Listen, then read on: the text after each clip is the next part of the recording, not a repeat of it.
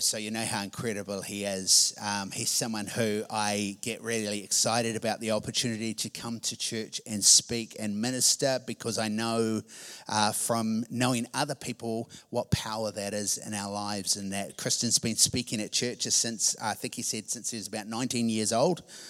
He's currently the senior leaders at Hope Tauranga Church, and so I'm going to hand it straight over to you, Kristen. So how about we give him a big welcome. And don't be short of auditory encouragement as he speaks, please. Stay up here, go down there. Yeah, it's fine. Morning, everybody. That was quite a weird sort of a full circle moment for me, because, thank you very much, I was the principal of the Annisbrook Leadership College for 5 years. And it was funny, so this feels a little bit weird and rusty to me. Yesterday was the first time I'd put jeans on since October probably of last year. My knees were wondering what was going on, so, you know, because it's been summertime, and most of the preaching that I have done so far this year has been sitting down in a comfortable chair in my lounge, because we've been having house church. Right now there is a church meeting in our house back home, using our coffee cups and sitting in our chairs and hopefully not destroying the place. So anyway, I was the principal at Leadership College, and I just want to tell you something that was sparked by a text message I got from someone that's in our house right now. There was this one day where I was teaching a class. It was a second year class, a diploma level class, and it was to be an overview of the Book of Acts. It was an NCEA qualified class, and so you had to list your learning outcomes, and the learning outcome listed for that class was to have a better understanding of the content and purpose of the Book of Acts. It was 4 days before the Sunday that was Pentecost Sunday, and I stood up in front of the students. So we had two classrooms. I was in the level 2 classroom, which was in the doors to the right, and the level 1 classroom was in the doors to the left, and there was a glass door to this classroom, glass door to that classroom, so you could kind of see what was going on.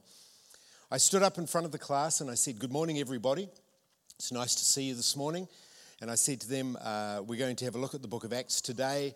Get your Bibles out and open them to Acts chapter." And that was the last word I spoke, because I got so powerfully hit by the Holy Spirit I wound up on the floor. And I couldn't get up.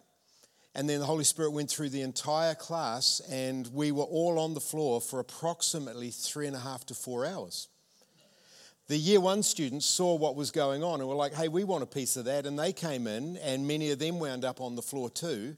And it was just this incredible time of wave after wave after wave of the tangible, life-changing, bondage-breaking moving of the Holy Spirit.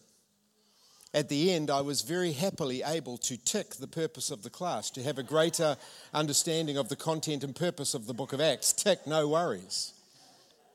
The reason I raise that is because our friends Ian and Jane are they're hosting our house church today, and Ian, some of you will know Ian. He's the jellyfish man.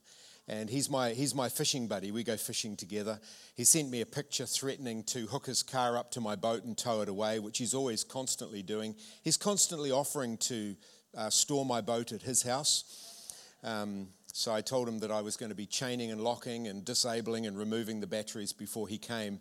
But anyway, he sent me a picture of that this morning. And then he sent me this quote from Jill Austin.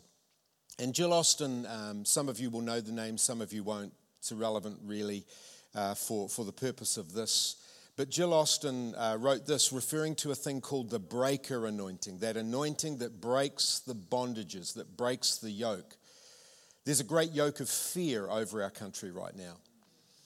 And she wrote this, she said, "When the breaker anointing occupies an area, individuals, churches, socio-political structures and belief systems are revolutionized. The breaker must come if we are to see the transformation of our cities and nations." She said, let me offer you one of my favorite examples of who carried this anointing. Maria Woodworth Etter was a healing evangelist this past century. She was such a friend of the Holy Spirit, as you and I are learning to be, that for 50 miles around her, the glory of the Lord would cover that region. A glory cloud with a 50-mile radius surrounded her with signs and wonders following. We find that hard to believe because we've not seen anything like that. But I believe the Lord is saying that if we're willing to go where He wants to go, we're going to see things that we've not seen. And last time I was here, the reason this church has been on my mind, the reason I'm back here today, the reason that I've prayed for this church often, most weeks, since I was here last time, is because when I was here last time, I had the sense that the Lord was saying that you are appointed for a move of God. So what is that going to look like? Is it just going to look like more of the same with a few extra people? Or are we anticipating something that God will do that is far more biblical than what we've been seeing in our current setup? I was sitting here during the worship. Love singing that I Love You, Lord song. We used to sing that at St. Saviour's Anglican Church in Blockhouse Bay when I first became a follower of Jesus, one of the first worship songs we ever sang. And I was sitting here and I was thinking about Azusa Street, which was another place appointed by God for a move of His Spirit. Do you know Azusa Street? They had this very small facility. It was 220 square meters. They would jam 700 people in there. I don't know how they did that. And if you've been to Los Angeles, you know Los Angeles is often very warm. 700 people in 220 square meters in the heat sitting on hay bales. And its history records that there was a 3-mile radius around Azusa Street of the presence of God. And people would just be walking down the street, minding their own business, and they would walk into that radius and be so affected by the power of God that many of them would just fall in the streets on the footpaths. And the church used to send people out 2 by 2 saying, just go out, we're doing evangelism, look for the people lying on the ground and tell them why they're there. And that's how many people became followers of Jesus. See, they're called signs and wonders, signs that make us wonder. Okay, if you've got your Bibles, you're going to need to open them, turn them on, have access ready to zip around a little bit. We're going to have a look briefly at something very, very important that I believe is happening right now in the days leading up to what is about to happen that God has on His mind. So, Holy Spirit, we ask that you would come. Lord, your anointing, your presence has been in the worship. Let your anointing and your presence be on the preaching of the word. Lord, I pray, set a guard over my mouth that nothing would come out that's not aligned with what you want to do. And Lord, we ask that you would come and that you would be preparing us thoroughly and rapidly for what is about to happen. Amen. You don't have to turn to this one, but in Luke 9:51, so Jesus is heading towards Jerusalem. He knows what's going to happen in Jerusalem. He knows that he's going to be crucified. He knows what he's going there for. And it says, when the time came for him to be received up, he set his face like flint to go to Jerusalem. He was like, right, here we go. And he put his face steadfastly towards Jerusalem. In John chapter 12, verse 27, referring to what was going to happen in Jerusalem, it says this. He says, my soul is troubled, and what shall I say? Father, save me from this hour? No, it was for this reason that I came. So Jesus was totally clear about what he was doing. He was totally clear. He knew what he was in for. He knew why he was doing it. And right now, in the weird times that we are living in, with your permission, I am not going to refer to COVID at all today, apart from that. Let's not talk about that. Praise God. I'm tired of talking about that. I had someone out fishing recently, and he was talking about that. I said, I'll stop talking about that. Let's catch fish.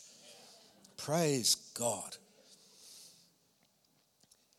In the weird times that we are living in, as the church, we need to become very clear about what is our purpose. What is our message? You know, the message of the church has nothing to do with what's going on around us. It has this, be reconciled to God. God wants men, women, and children to be reconciled to him and know him as he truly is. So, Jesus set out for Jerusalem. He knew what he was doing. We need to know what we are doing. At the start of the year, I felt like the Lord said to me, you're going to be talking about far fewer topics this year with far greater authority. So we're going to get really narrow. Our message is actually going to get right back to basics. Amen.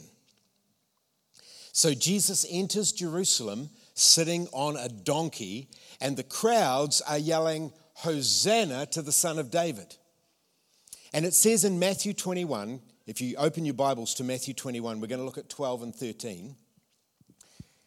So he enters the city, and all the city was moved, it says in verse 10, and they were saying, who is this? So what you've got to understand is that the city of Jerusalem had been waiting so long for their deliverer to come. And now they're filled with anticipation, and the question on people's minds would have been this: is this him?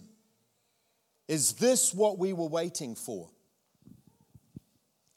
An interesting fact, when you go to Jerusalem now, I thought I had a picture of it, but when you walk through the streets, like we went to Jerusalem a few years ago, and we stayed in an Airbnb, and as you walk towards the old city, on the lampposts there are these banners with words and drawings done by children. And even those banners today, they still have this waiting, this longing for their deliverer, because they missed this. So Jesus was in Jerusalem to save the world. He was there to go to the cross, to provide salvation for whosoever would believe in him. He was going to Jerusalem to change the spiritual environment of the whole of the cosmos. For humanity, he was going to break the bondage of sin. He was going to break the bondage of death. But something had to be done first. Let's look at verse 12 and 13. You doing okay so far? Good? Good. You're understanding my Tauranga accent okay? Then Jesus went into the temple and drove out all those who bought and sold in the temple, and overturned the tables of the money changers and the seats of those who sold doves. And he said to them, it is written, my house shall be called a house of prayer, but you've made it a den of thieves. So what this is referring to is there was temple currency that you had to use to pay temple tax. And it was being sold at robbery rates. People were being ripped off. And you had to offer certain things as sacrifices, and they were being sold at ridiculously expensive rates. And Jesus went into the temple, and he did that. I was in a prayer meeting the other day, one of our many prayer meetings. We have lots of prayer meetings in our church. And I was in one of our prayer meetings, and I saw this picture in my mind's eye of Jesus standing there in his humanity. He was flushed red from effort, and he was puffing. And then it was like it zoned out, and I realized I was looking at in my mind's eye at a picture of him the moment after he'd done this, the moment after he'd turned over the tables. In the book of John, it says he'd fashioned a whip, and he'd been in there whipping and crashing of tables and birds flying around and money on the ground. Can you imagine what it sounded like from outside? If you were outside, you hadn't heard sounds like this coming from the temple. What's going on in there? The Son of God is in the house of God. What's he doing? Well, he seems to be vandalizing it. There's chaos, there's carnage, there's damage. He's wrecking the whole religious order. And I saw this picture of him puffing and flushed a little bit red in his face. And then as it zoned out, all around him there was wreckage. There were broken tables, scattered coins, birds flying around, upset traders and angry religious leaders raising their voice, perplexed. To the untrained eye, this just looked like great vandalism. It looked like damage. It looked like chaos. And in this moment, can you picture it? Let yourself picture it for a moment. Imagine just the mess. And in that moment, the religious order of the temple was strewn all over the floor. The ancient religious pattern was in tatters. To the untrained eye, this just looked like a maniac vandalizing the temple. But to those with eyes to see, something quite different was happening, wasn't it? Hello? In this moment of quote unquote vandalism, a heavy yoke of religious bondage was being broken. A heavy yoke of injustice was being broken. The weight of an oppressive religious order was being lifted. The rules that nobody could ever keep, the regulations that nobody could ever fulfill, and the separation between God and man with this big religious system in between, this pay-for-play religious system, it was all over the floor. And then Jesus makes a universe-shaking statement. My house shall be called a house of prayer. I don't know what you think about that, but I'm like, my house shall be called a house of prayer. In John's account of this, the disciples are looking at this and they're probably like, oh my word. But then it says this, they recalled from Psalm 69 a prophecy about the Messiah. Zeal for the house of God consumes me. Let's just pause for a moment. Most of the imagery that we use in church when we talk about the Saviour is of the suffering Saviour before he went to the cross and when he went to the cross. Do you also have in your mind this Jesus with a whip in his hand driving the money changers out of the temple and saying, not in my house, sonny. My house is a house of prayer. My house is not a house of all this stuff. Not in my house, mate. And I tell you what we also need to be getting our head around, but that's for another day, is we need to be getting our head around the fact that the Jesus we serve now is not the suffering Saviour. He was the suffering Saviour and never will be again. He's now the one who, when the Apostle John sees him in the book of Revelation, chapter 1, on the island of Patmos, he was overwhelmed and fell down dead before him going, ah! Hello? We don't serve now the suffering Saviour. We stand before the eyes of a man. He's got eyes like fire, a face shining 7 times brighter than the sun. He's got hair like wool, even woollier than mine's becoming, a sword coming out of his mouth.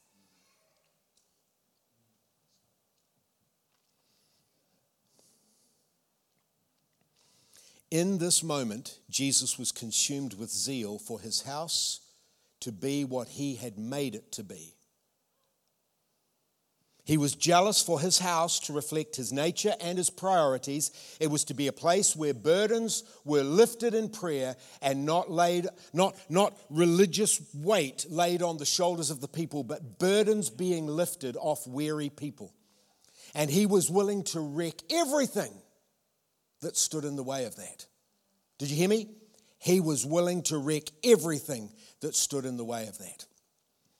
You see, what happened at the temple that day was actually a forerunner to what happened on the cross. You see, when Jesus hung on the cross, he was physically consumed by his zeal for his house, for his family, for those that he dwells amongst.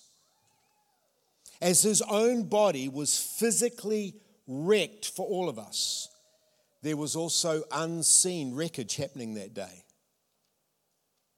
The heavy yoke of dead religion, shame, separation from God was smashed at the cross.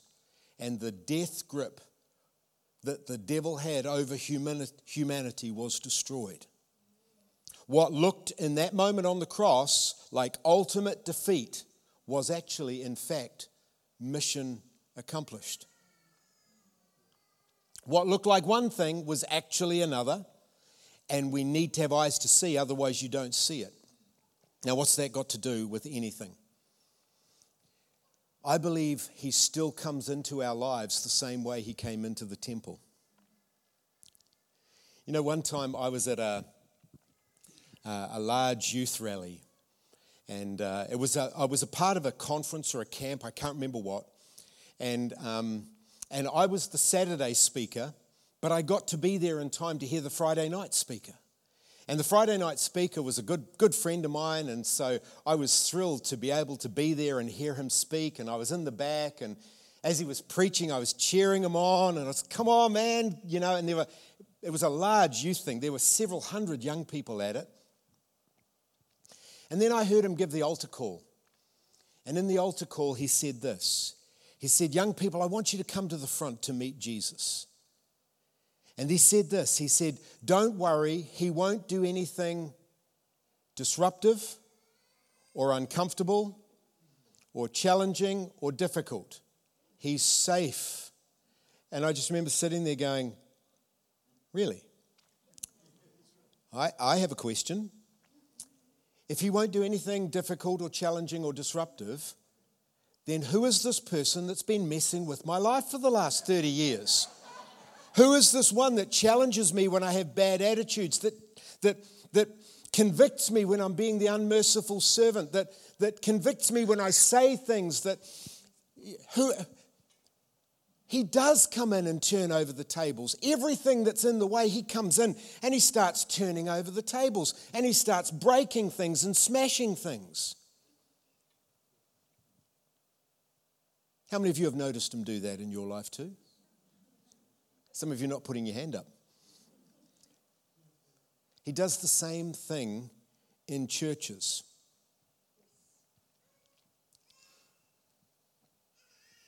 Come to Jesus. He won't do anything uncomfortable or disruptive. Are we creating a sentimental, false sense of security with that? Are we only setting people up to fail because we're not introducing them to Jesus, we're introducing them to a teddy bear?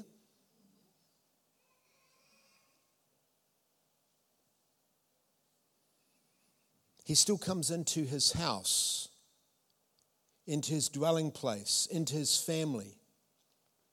And he still looks at the things that he didn't build and he dismantles them and he wrecks them.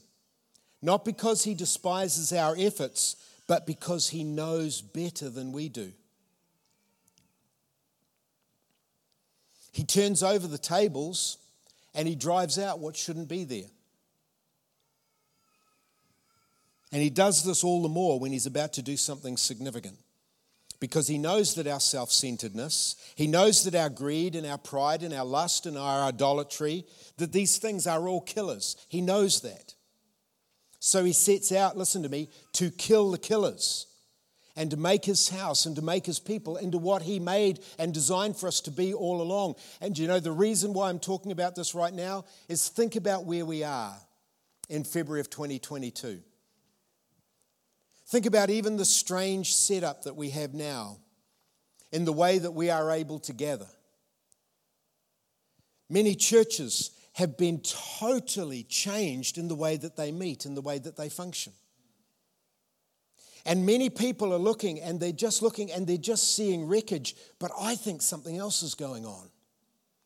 I think God's up to something, and I think he's up to something. We can look and we can go, no, this has just all been because of the actions of the government. No, it hasn't.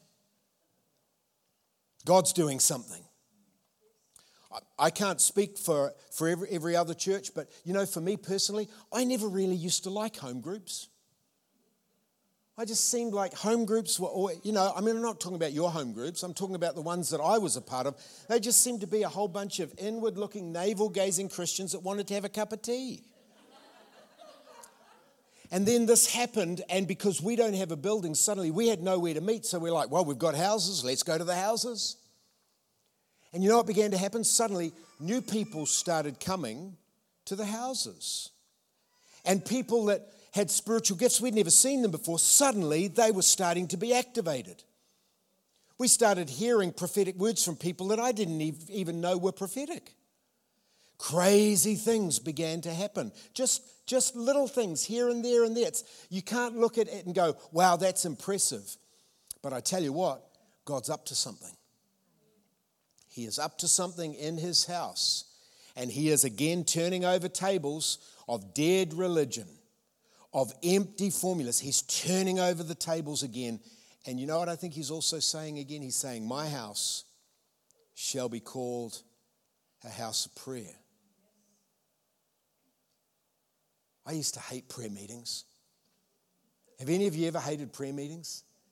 Oh, you'd go to a church, you'd visit the church, and they'd say, do you want to come to the morning prayer meeting before we start? And I'd be like, oh, no. It just seemed to be a whole bunch of angry people standing in a circle shouting at God. And I was like, I don't like this. And then when the Lord started talking to me about prayer, I was like, oh, no, not prayer.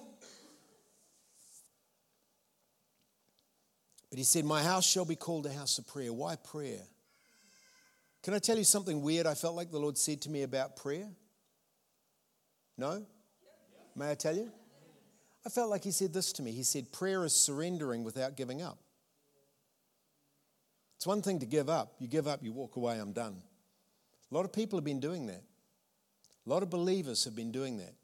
Because the systems and structures and the Sunday thing that we relied on so heavily hasn't been as freely available, and many have walked away. Prayer is not giving up. Prayer is surrendering without giving up. Because you know when I prayed, you know what I'm doing? I'm saying, I can't, but you can. Prayer is this. In 1 Corinthians 1, it says this weird thing. It says, the weakness of God is stronger than man's strength, and the foolishness of God is wiser than man's wisdom. Is God weak? I hope not. I really hope not, because he's holding this whole thing together. If he's weak, we might be in great danger. Is he foolish? Does he have a day where he wakes up and just goes silly? It's not saying that God is weak or God is foolish. It's saying that the ways of God, the ways that he calls us to walk, sometimes they seem weak. Sometimes they seem foolish. So we say things like this, oh, well, I suppose there's nothing left to do but prayer, because we're like, prayer is foolish to our natural minds. But actually the foolishness of God, the weakness of God is stronger than man's strength. And when his house becomes a house of prayer, we're going to see things happen that we could never conjure up with our strategies or our efforts, or no matter how marvelous the show is. We're going to see if we make room for God in that place of surrender, we're going to see him fill it with things that were beyond our wildest dreams. My wife and I and our family, we recently moved house. I don't know about you, but I hate moving. You know, you have lots of things in your house that are heavy, and having to pick them up and move them, you know, it's like, oh my gosh, why did we buy this couch? This is heavy. Let's just get like wicker furniture now. And we moved house, and when we moved house, we got to put the fridge in the kitchen, and we realized that the fridge we had was 1 centimeter too wide. And you're like, oh no. So we put the fridge in the garage, and my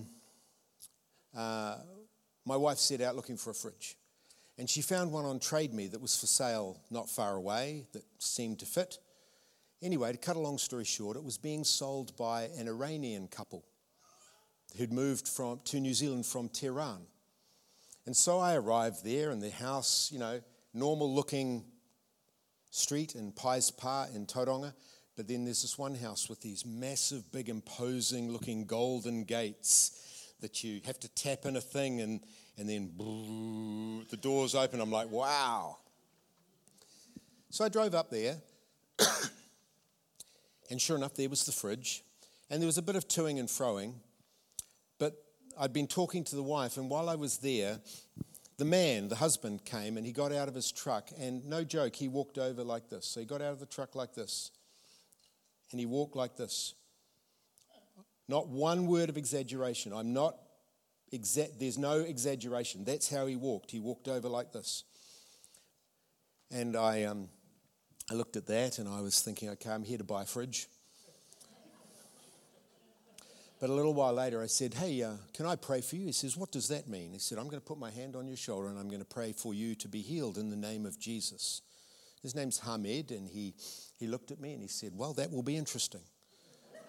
So his wife came and she was standing at the door and his daughters were standing behind, and right there inside these big golden gates, I put my hand on his shoulder and I didn't pray an impressive prayer. I just thought, I'm just going to make room for you, Lord. And I prayed a prayer for him. And then we carried on talking about the fridge. And then a couple of minutes later, I said to him, how's your back? And he said, hang on a minute. And he started touching his toes. And he said, wait a minute. He went and hopped back in his truck and he sat there for a minute. And then he hopped out. And he said, all my pain has gone. Isn't that interesting? I was just focused on buying a fridge. I didn't even really want to pray for him. I just wanted to get the fridge. You know, we need the fridge. I just want the fridge. But if I hadn't made that little bit of room, because see, I don't know how you are, but I'm like quite goal-oriented. I'm here to get the fridge. Let's get the fridge in the car. Let's get home. Let's get that fridge happening. But they just had to make a little bit of room. And then a crazy thing is, 7 days later, the fridge started beeping. No joke, just beep, beep, beep, beep, beep, beep, beep, beep, beep, beep, beep. It went like just non-stop.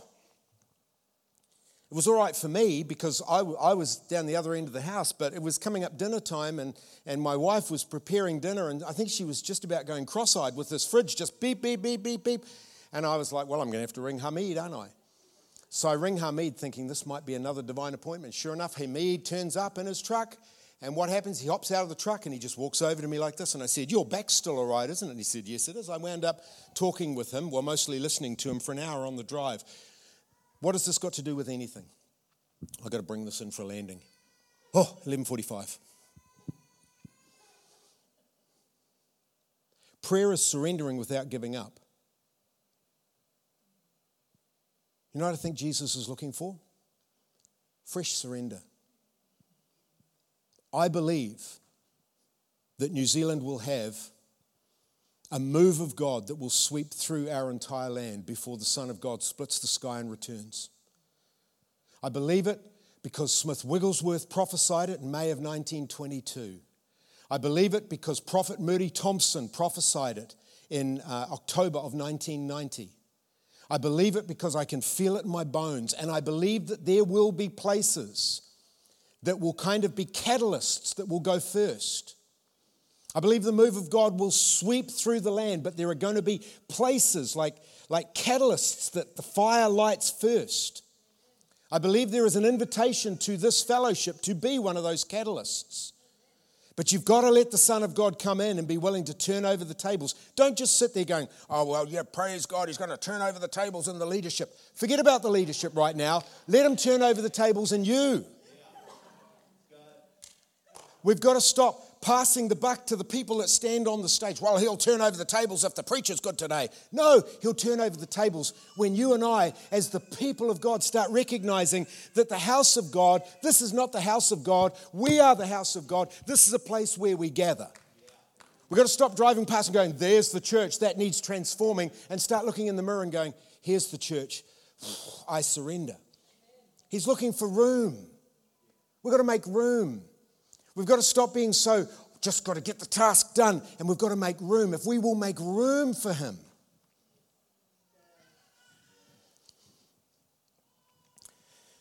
Here's what I felt like the Lord said.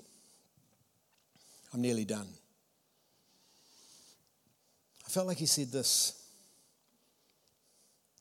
I got to the start of the year, and you know, people start posting on Facebook all their prophecies for the year. I had real trouble with that this year because I just looked at it and I was like, I don't believe that's the word of the Lord. Oh, 2022, double, double, double, double blessing, double wealth, double influence. And honestly, I just thought, sorry, I hope I'm not cutting across anything that was said here. I thought I might have suddenly dug myself a hole. And I just looked and I was like, double nonsense. Just saying, none of those things are bad, but I don't think that's what's going on. Here's what I felt like the Lord said. He said, those that resisted me last year have got a difficult year ahead. But those that surrendered last year, surrendered to what I was doing, have got a great year ahead. I think God's calling us to a fresh surrender, to become those who willingly and consistently surrender to his will and say, Lord, have your way. I don't care what it looks like. Have your way. Romans 12:1, I beseech you therefore, brothers and sisters, by the mercies of God, that you present your bodies a living sacrifice, holy and acceptable to God. This is your reasonable service. Complete surrender. Not giving up. Remember, prayer is surrender without giving up. Complete surrender. This is our reasonable service. Our efforts, our human methods, our boasting, our pride, our idolatry, we come and we lay it all at his feet, remembering that he said things like this, John 12:24, unless a grain of wheat falls to the ground and dies, it bears no fruit. But if it dies, if it's willing to surrender, lay itself down, it produces much fruit. Job 23:10, but he knows the way that I take, and when he has tested me, I will come forth like gold refined in the fire. Revelation 2:4-5, nevertheless, I have this against you, that you have forsaken your first love. Remember, therefore, from where you have fallen, repent and do the things that you did at first. I think right now Jesus walks amongst the wreckage of organized religion. I'm not saying we shouldn't be organized, but I don't think we should be trusting our organizing to get the job done. He walks amidst the wreckage of our religion. He walks amongst all our stress, all our efforts, all our methods, all our pride and our sin and our arrogance. And he reaches down and he picks up the broken pieces, just like the disciples picked up the broken pieces after he multiplied the bread and fish. He picks up the broken pieces and he uses them in ways beyond our wildest dreams. But I believe right now, if we peer ahead and we want to see a move of God sweep through our land, here's where we have to go first. We have to go and say, Lord, come into your house, get us ready. Bill Johnson said this. He said, it's a tragedy when people come looking for Jesus and all they find is us. Wasn't it marvelous and wonderful how during the worship you could just sense the presence of the Holy Spirit? Isn't that wonderful? Isn't that precious? That's not just for Sunday. That works just as well in your lounge on Monday morning. It works just as well in your house on Tuesday afternoon, or when you just stop during your lunch break and instead of I can be a little bit addicted to the news. Instead of looking at the news, you look at the Word of God and you say, Lord, here, have all of me. A move of God will certainly sweep through our land. Many Kiwis will become followers of Jesus. But before that, our King is at work in his house. Many right now are lamenting the damage that seems to be being done to the church. Many are lamenting the damage. And there is damage in our land. There's damage to the economy, damage to business, damage to the mental health and well-being. There's a pandemic of fear also in our land right now, where many people are filled with fear. But you know, even all this, in the midst of all of that, not minimizing it, all of that is fertile ground for an awakening. I'd love to be able to remind you of, or tell you where I found this, but I can't remember. But I read this last week. In history, there have been revivals without a pandemic. But you know, there's never been a pandemic without a revival. Did you know that? Every time there's been a pandemic, it has been accompanied by a move of God. So guess what, friends? Hallelujah. So in some ways, I probably talk to you like I wouldn't necessarily talk to many churches except the one that I'm a part of. Jesus wants to come in and turn over the tables. I think he's already been doing it. How many of you have found him to be remarkably disruptive in your life over the last year or so? Have you found that? How many of you just feel like it's like you just can't quite get away with anything? My wife and I have someone, well, I have someone, she's far better at this, but we have someone back home that's causing us great frustration. Man, oh man, oh man, the number of times when I'm feeling frustrated about that person that the Lord's talking to me about the parable of the unmerciful servant and going, look what you were forgiven of, son. And you're like, oh, he just won't let us get away with anything. Would you mind standing up, please? Excellent. Look at you guys all set to go. Thank you. Would you mind beginning to, let's just have some Wait on the Lord music. Would that be all right? Sorry, I'm not very musical. I don't even know how to explain it. I want you to take a moment. I want you to close your eyes. I want you to forget about the room you're in, whether you're in this room or in the other room.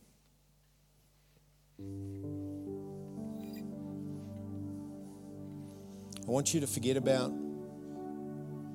all the turbulence, all the disruption. I want you to forget about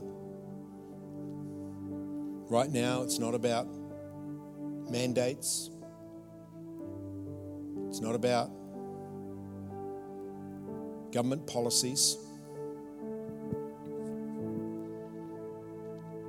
Right now, it's all about this beautiful, glorious man, Jesus Christ, the Son of God, laid his life down. This man who is worthy of all worship. This man who has eyes like fire and a face 7 times brighter than the sun. He has hair like wool. He has a sword coming out of his mouth. He has a body made, it seems, in appearance as of fire from the waist down and burnished bronze from the waist up. I think it's the other way around. He's got a voice that sounds like many waters. And he is King of Kings and he is Lord of Lords.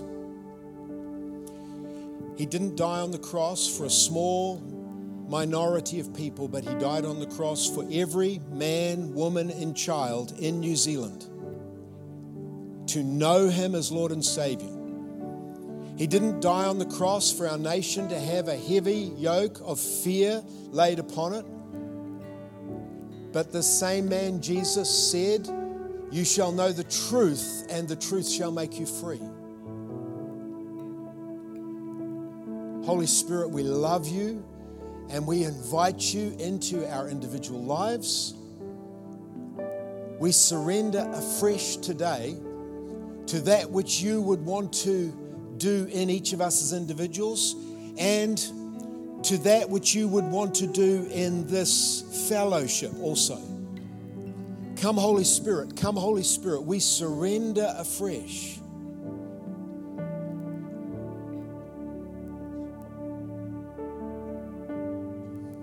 Right now, if you have a plaguing thought that just keeps, it's in the background, just you can't get past it, deliberately lay it down, surrender it.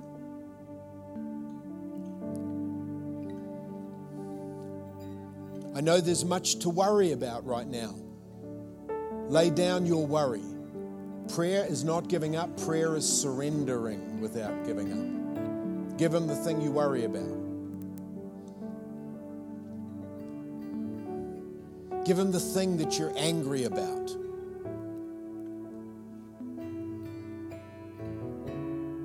Father, I thank you for the plans that you have for us. Plans to prosper us, not to harm us. Plans to give us hope and a future. I thank you for that which you have appointed this fellowship to be and also to do. And I pray a great grace would come upon them for a fresh, unconditional surrender. Turn over the tables that need to be turned over. Break off the yoke of empty religion and dead works come like a rushing wind through each of our lives and through this fellowship. Position us, prepare us for the things that are ahead of us.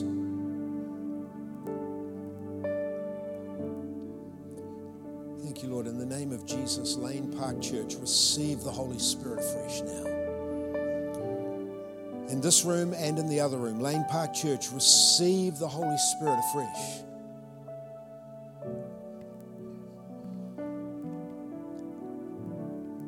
That this time of great turmoil would be accompanied by great grace in the Holy Spirit.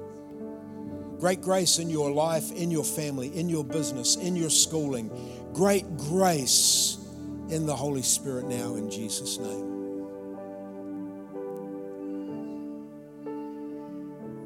I feel like there's two or three people and the Lord is saying, it's like He's saying this, not in any way harshly, but quite firmly. He's saying there is nothing that can stand in the way of my purpose and my plan for your life. Nothing can stand in the way of my purpose for your life. No government action, no mandate, nothing can stand in the way of my purpose for your life. Surrender.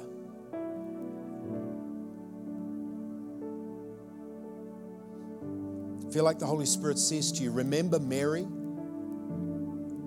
Remember the obstacles that Mary faced. Remember Mary's response. May it be to me as you have said. And God did with her exactly what He said that He would do despite the obstacles. I feel like He says to some of you right now, remember Mary. Lord, may it be to me as you have said. May it be to me as you have said. May it be to this fellowship as you have said. May it be to me, may it be to us, as you have said. Great and glorious King, may it be to us as you have said. Hallelujah.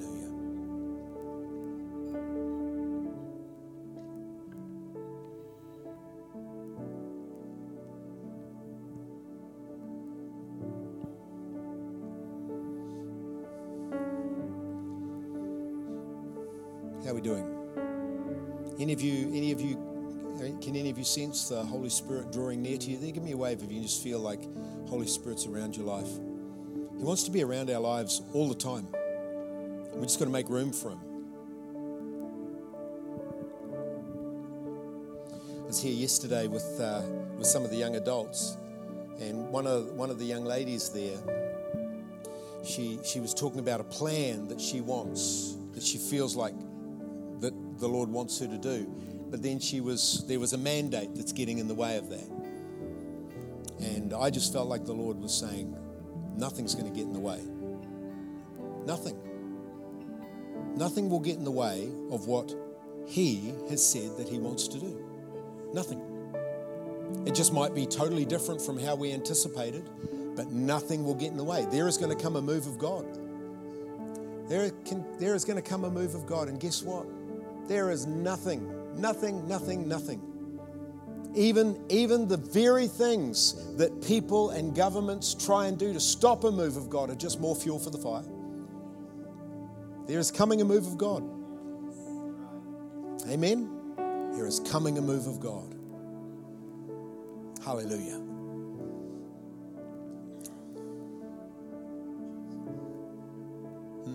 It's good. He's just here. There are things that He will do, and there are things that He has called you to do. Praise God.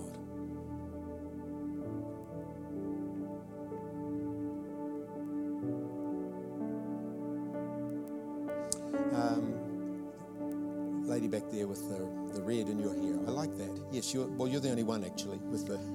You can look around, but you're the only one with that.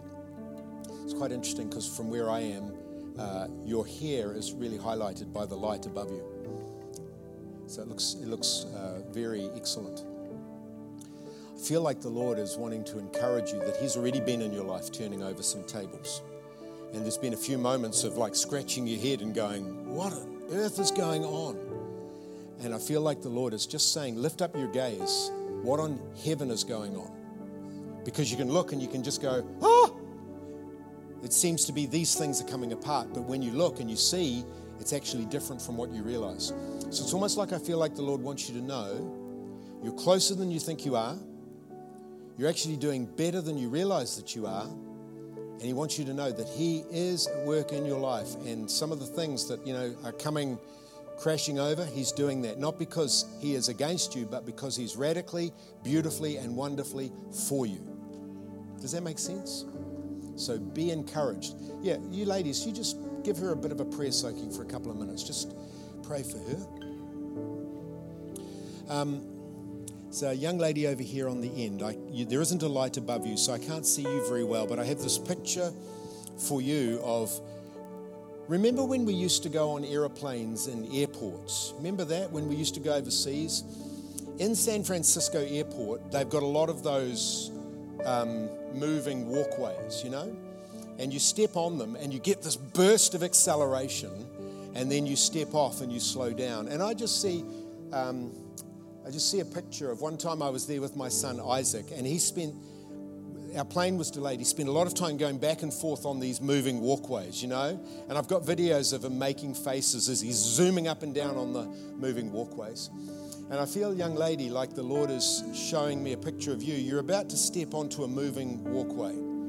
And I feel like there are some things that God's up to in your life that He's actually just going to accelerate if you'll just say yes. You go, well, I don't know what I'm saying yes to. That's okay. You're saying yes to the God who created you, who knows you, and knows what He made you to do, and you can trust Him.